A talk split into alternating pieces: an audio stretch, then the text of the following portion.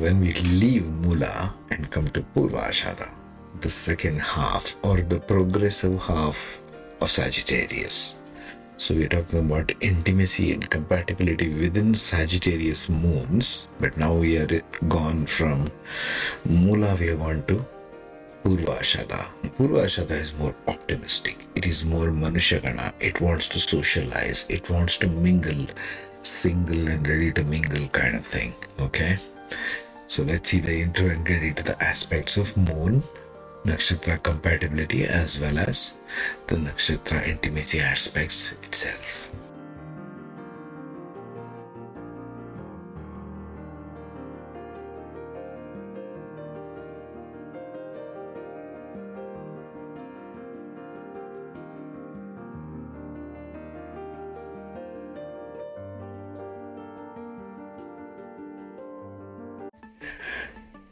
There's the moon compatibility chart for you. So, moon, if it's in Purvashada Nakshatra for a man or a woman, the first level of compatibility will be in Purva Bhadrapada Nakshatra in Aquarius. Be careful of the padas here, okay, divisions. Because Purva Bhadrapada also falls in um, Pisces. But even there, in this case, it is compatible because it's a 3 4 relationship. Okay, the first level of compatibility is within Purva Bhadrapada of Aquarius. Purvashada, Purva Bhadrapada, Manushagana, Manushagana. Manushagana should be always compatible with Manushagana and only Devgana. Never, ever, ever, ever try to match it with Rakshasagana. Okay. Right. So, Purva Ashada moon, the next level of compatibility would be with the fourth sign from Sagittarius, which is Pisces.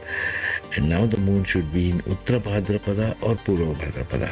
Again, Manushagana, Manushagana compatibility. Also, it can be compatible with Revati Nakshatra in the sign of Pisces. Why? Because the Revati Nakshatra is a Devgana. Now you're looking for sort of an ascendance in relationship. You're looking for the higher vibe, so to speak. The next level of compatibility for a moon in Purva Ashada is the seventh sign, meaning right opposite sign, which is Gemini. So opposite to 9 is 3, opposite to Sagittarius is Gemini. And now the moon should be in any one of the three, really speaking. It can be in Mrigshirsha, Ardra, or Punarvasu because Mrikshirsha and Punarvasu both are Devgana, so there is compatibility between Dev and Manusha. Also between Ardra because it's a Manushagana. So all three are compatible for Purva Purvashada. But Purvashada, I would suggest being more in Sagittarius and a dual sign. It is constantly moving, constantly optimistic, constantly searching. Mrikshisha would be a very good compatible sign. That's why I stuck it there. Next level of compatibility for Moon Purva Ashada would be the 10th sign from Sagittarius, which happens to be Virgo, and in the sign of Uttara Falguni. Also Hasta, because Hasta is also a Devgana, never Chitra. Because we are talking about Manushagana, let's go towards higher aspects of intimacy. Let's try to make better relationships in a better world, right? Better relationships create a better world. That's where I come from. so Uttara Falguni and Hasta. Once again, Purvashada and Hasta would be very good because they're similar in their traits. They love outgoing, they love to explore stuff. They can do it together. Exploring things after but one gets married or has an intimate relationship going on is what one looks for. Long term emotional bond comes to mind. The last level of compatibility for a Purva Ashada moon would be in Swati Nakshatra in the 11th sign from Libra. Sorry, 11th sign of Libra from Sagittarius. Swati and Purva Ashada will have a very different dynamic because Swati is very individualistic Purvashada is very optimistic. they need to understand each other. This is where the nakshatra understanding comes into picture. Okay, so without any further ado, let us see what the intimacy characteristics of Purvashada Nakshatra really is. What does a Purvashada Nakshatra moon look for in a partner, in a love relationship? Let's see that. So the Purva Purvashada, like I said, comes out of Mula.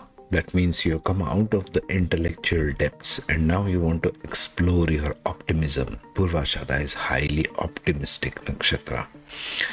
Let's see the characteristics of intimacy then right there on the screen. Optimistic and enthusiastic, they have a positive outlook on life and bring a vibrant energy to their partnerships. See that right there from going into the intellectual depths, which often leads to a kind of intellectual pessimism, if I may call that.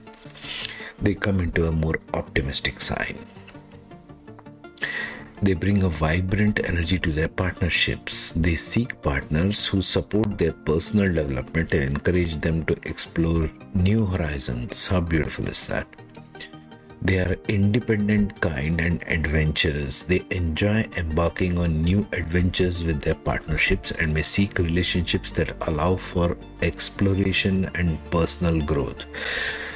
You can see in the Sagittarius, both in Mula and in Purvashada, the themes of personal exploration. They want to deep dive. It's the ninth sign, right? It's the sign of self exploration. It's the beginning of self exploration.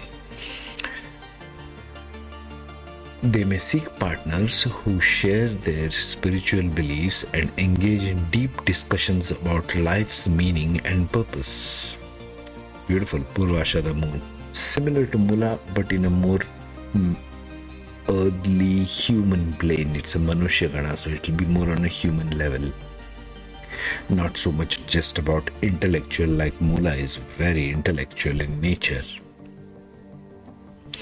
At the human level, intimacy becomes different, and at the tamas level of Rakshasa, it becomes all about going into the depth of material plane exploration think about these aspects. There's a difference between Devgana, Manushagana, and Rakshasagana.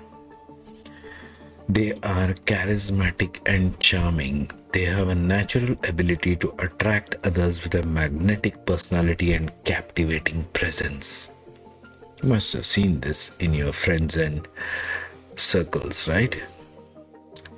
They may have an artistic talents and enjoy engaging in creative activities with their partners. So if you are into creative arts, performing arts, you'll get along very well with Purvashada people. Okay, and they use it as a form of self-expression. Artists can be doing things for others or it can be doing things as a means of expressing themselves to the outer world huge difference between two artistic kinds of talents, if I may call that. they are social and friendly. They have a wide circle of friends and acquaintances. This is social bird Sagittarius. They value building connections in their relationships. They have a clear aspirations and work hard to achieve their objectives. So hard workers, they're not lazy bums and they appreciate partners who share their drive and ambition. Purva Ashada is the beginning of victory. Ashada means victory. It's the beginning of one who wants to be victorious in their pursuits. Purva Ashada moons are like that. Get used to their ambitions and their drive, and as a partner, doesn't matter which other moons you are, as I just covered, remember to always have a level of support for their drive and ambitions. Support them.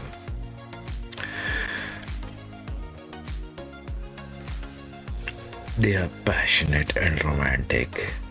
They bring strong emotional intensity to their relationships and seek deep connections filled with love and romance. They value trust and reliability in their relationships. Okay? Trust and reliability. Those are the key words for Purvashada. And expect their partners to be faithful and devoted. So they, this person is going, Purvashada people are going more into security and stability, like Capricorn. Because the next one we shall be dealing with is Uttarashada Nakshatra, which is now going from Sagittarius going into Capricorn, which is an earth sign. So it looks for more grounding, more stability, more long term. So this is the beginning of that. Next, we shall deal with Purvashada. Moon signs are more or less the same compatibility as Purvashada. I'll be dealing more with the Sag, the Capricorn counterpart of Uttarashada because the dominant portion of Uttarashada is in Capricorn. That's next. Okay. Meanwhile, take care. Be safe.